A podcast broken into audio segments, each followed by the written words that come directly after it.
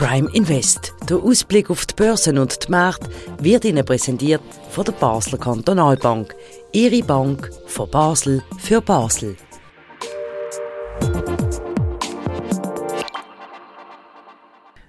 Herzlich willkommen zu einer weiteren Ausgabe von Prime Invest, der wöchentlichen Börsensendung von Prime News. Mein Gast wie immer der Sandro Marino, der Anlagechef der Basler Kantonalbank. Ganz herzlich willkommen. Guten Abend, Herr Keller, willkommen. Herr Marino, wir werden heute über drei Sachen reden. Nahen Osten, die Auswirkungen auf den Aktienmarkt, was das genau bedeutet im Detail, detaillierter als letztes Mal. Dann ganz kurz schauen wir an die Inflation, da gibt es auch noch ein paar News. Und dann wird es spannend. Ihren Ausblick auf Ende Jahr und warum die Basel Kantonalbank entschieden hat, per Ende Oktober die Aktienquote zu erhöhen. Das interessiert uns natürlich als Anleger. Fangen wir an Nahen Osten. Ein kurzes Fazit, wo stehen wir bei diesem Konflikt am Montag zu oben? Was ist der neueste Stand, den wir wissen? Ja, auch wir bei der BKB im Asset Management beobachtet natürlich die Entwicklungen im Nahen Osten aufmerksam. Es ist natürlich ein sehr äh, düsteres und, und äh, verstörendes menschliches Leid. Die Militäraktion geht weiter. Also Israel hat offenbar jetzt der nördliche Teil von Gaza und Gaza City umzingelt äh, sozusagen und die, Angriffe, auch die Luftangriffe gehen unvermindert weiter. Und äh, rundum ist natürlich hektische äh, diplomatische Aktivität, um die Wogen zu glätten in den arabischen Staaten. Wir haben am Freitag noch Rede von der Hisbollah, vom Anführer von der Hisbollah, der Name war entfaltet verleihen im Moment. Und dort hat man ja befürchtet, dass es quasi zu einer äh, Aufstachelung, also zu einer, zum Ausrufen von einer, von einer, von einer Kriegserklärung könnte kommen, seitens von der Hisbollah. Das ist ausgeblieben.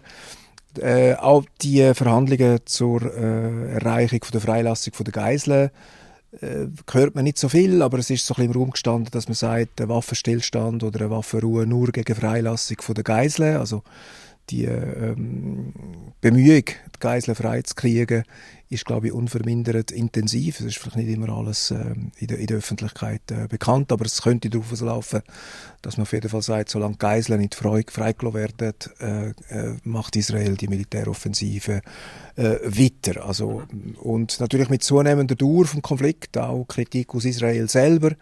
Es ist auch die Frage, was ist das Endspiel, oder? Was, was, äh, wie befriedet man Gaza äh, nach, der, äh, nach der ganzen Gewalt? Äh, ist das, äh, was, was sind die Optionen, um zwischen den Palästinensern und Israel ähm, äh, eine bessere Situation zu kriegen? Aber im Moment ist wahrscheinlich nacktes Chaos, oder? Das kann man, glaube ich, nicht anders sagen. Die entscheidende Frage ist auch, wie entwickelt sich der Konflikt zwischen den USA und dem Iran? Also eskaliert das vielleicht auch noch in einen Krieg?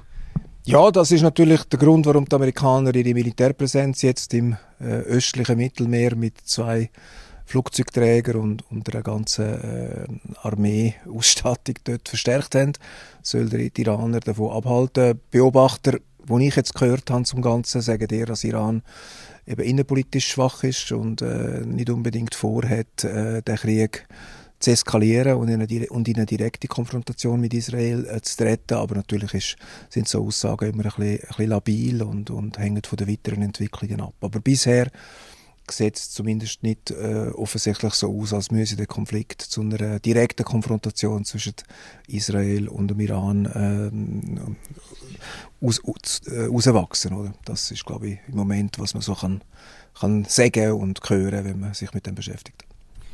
Jetzt ist die Frage, wie schauen die Aktienmärkte auf das Geschehen im Nahen Osten? Ja, es ist anfänglich ähm, nicht sehr viel Reaktion gewesen. Am äh, 7. Oktober, also am darauffolgenden 9.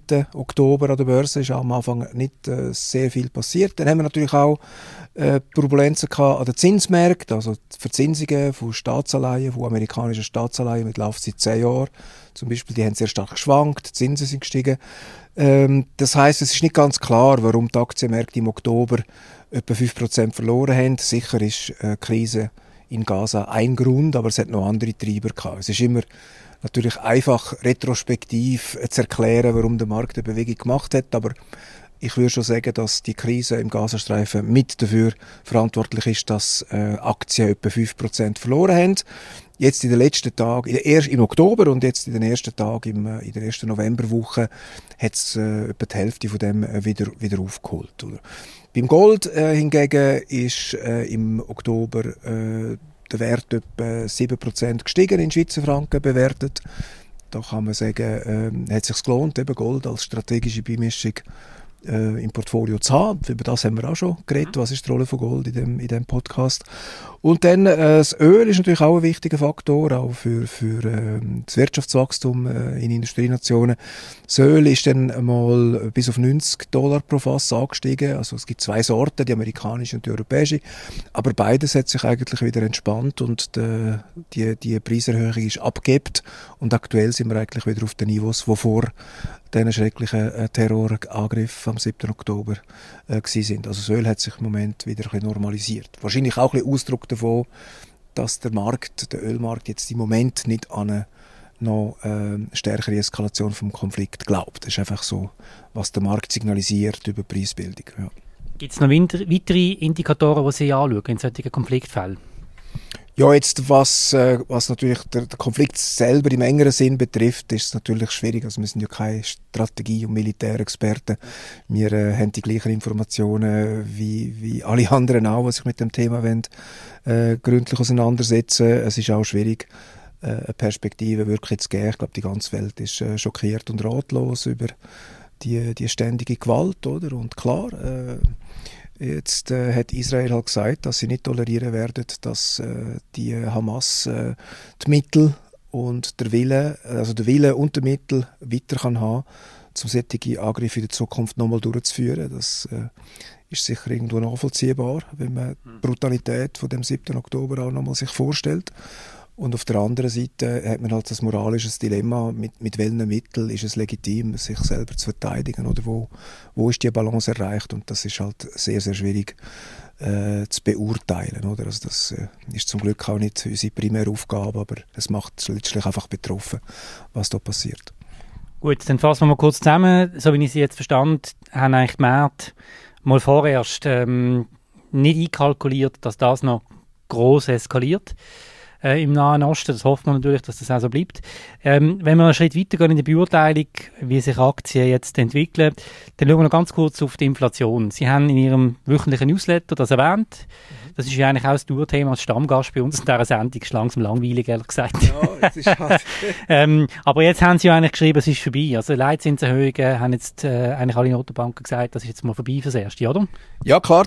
Die Inflation hat natürlich äh, in den letzten zwölf Monaten die Hauptrolle äh, gespielt in dem, in dem Film, oder? Es ist natürlich eher ein, eher ein Horrorfilm als, äh, oder ein Abenteuerfilm. Und äh, jetzt äh, ist der Film aber, glaube ich, langsam so im, im letzten Viertel. Also die Inflation wird wahrscheinlich die Bühne dann äh, im Laufe des nächsten Jahres verlassen. Zumindest der Verlauf von der, von der Inflationsdaten in den letzten Monaten zeigt, äh, äh, ein Abklingen von der Inflation in der Eurozone werden wir äh, jetzt dann im November die neuesten Zahlen haben für Oktober.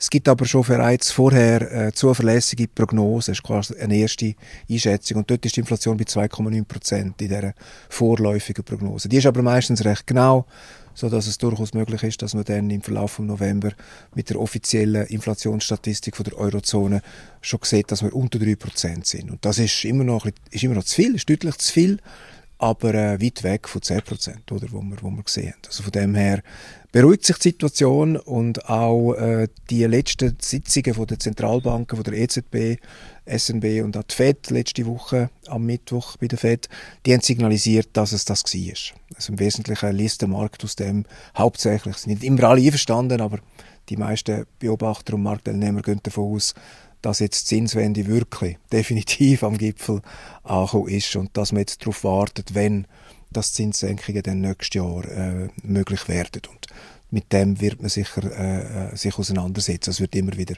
dann in den nächsten Monaten mehr und mehr diskutiert werden, wenn Zinsen wieder sinken. Das zum Beispiel zumindest und, in, und zuerst im, im Dollarraum natürlich. Sie dort auch am höchsten sind mit, äh, mit 5,5 Prozent. Die Einschätzung führt uns zum letzten Thema in dieser Sendung, nämlich, dass der BKB entschieden hat, die Aktienquote zu erhöhen. Ich nehme an, das hat auch mit dem zu tun, dass sie nicht davon ausgehen, dass nochmal jetzt Leitzinserhöhungen kommen. Ähm, wenn Sie sagen, Sie haben die Aktienquote erhöht, was heißt das jetzt genau? Ja, es gibt äh, eine Vielzahl von Signalen, die man ständig auswertet, oder? Zum einen die Bewertungen den Aktien, dann eben die Inflationszahlen entwickeln sich eigentlich so, wie sich das die Notenbanken wünschen. Das ist eigentlich so weit äh, auf, dem, auf dem richtigen Weg. Dann eben, wir haben keine Rezession in den USA, im Gegenteil, im, im dritten Quartal hat man sehr starke äh, Wachstumszahlen gesehen in den USA, glaube ich, über 4% oder im Vergleich zum Vorquartal. Das ist nicht so stark, wie es tönt, aber wir sind weit weg von einer Rezession. Auch China hat bessere Zahlen gehabt, eben die Inflationszahlen für die Eurozone sind überraschend tief gewesen. Ähm, das heißt, konjunkturell haben wir auch bei den Einkaufsmanager-Indizes die Talsohle irgendwie ein bisschen durchschritten. Dann eben im Konflikt in Gaza ist natürlich spekulativ. Das ist natürlich mhm. nicht so äh, solide äh, Prognosen, oder? Aber man hat zumindest die starke Eskalation bis jetzt können vermeiden und das macht den Eindruck, dass die USA, äh, der Anthony Blinken, der Außenminister, wirklich so einen schwierigen Balanceakt sucht, wo er Israel zwar äh, fast bedingungslos unterstützt auf der anderen Seite, aber sich stark macht für eine, für eine stärkere Gewichtung von der humanitären äh, Rahmenbedingungen, oder? Und äh, sehr schwierig. Aber all das, also es sind viele Faktoren, haben uns dazu bewogen, ähm, Ende Oktober, Anfang November zu sagen, jetzt erhöhen wir die Aktienquote nochmal um, um gut 2%. Ist ein Wett und werden wir jetzt bis Ende Jahr sehen, ob ja. das stimmt, ja. Also ein Wett ist eine Investition? Ist eine Investition. Es ist halt eine aktive Anlagestrategie und man muss Entscheidungen fällen und äh, nicht agieren kann auch ein Fehler sein, von dem her. Ja. Können Sie vielleicht noch sagen, in welchen Sektoren Sie jetzt besonders drin sind? Das ist immer noch interessant zu hören. Jawohl, wir, wir haben eigentlich nur ganz passiv der SPI, also der Schweizer Performance Index. Wir haben vor allem Schweizer Aktien gekauft und zwar äh, nach der Gewichtung vom, vom Benchmark, also vom, vom Index. Also wir haben mit dem gesamten Markt die Aktienquote Schweiz äh, deutlich erhöht. Für unsere Begriffe deutlich so mit 2 bis 3 Prozent, je nach Strategie. Ja. Das wäre eben vor allem meine Frage gewesen, ob es aufgrund von so Kriegsereignissen wie jetzt im Nahen Osten dann auch Sektoren gibt, die die Märkte vermeiden ähm, Haben wir so ein Phänomen gehabt in der jetzigen Krise, vielleicht auch in der Ukraine-Krise, also das ist ja immer noch, ja. geht immer vergessen mittlerweile, das ist ja auch noch Krieg dort. Ja, sicher, ja, das darf man auf gar keinen Fall vergessen. Der, der Krieg äh, ist, in der, ist in dieser Woche in der Ukraine besonders blutig gewesen. Also auch Russland hat sehr hohe äh, Verluste an Soldaten gehabt.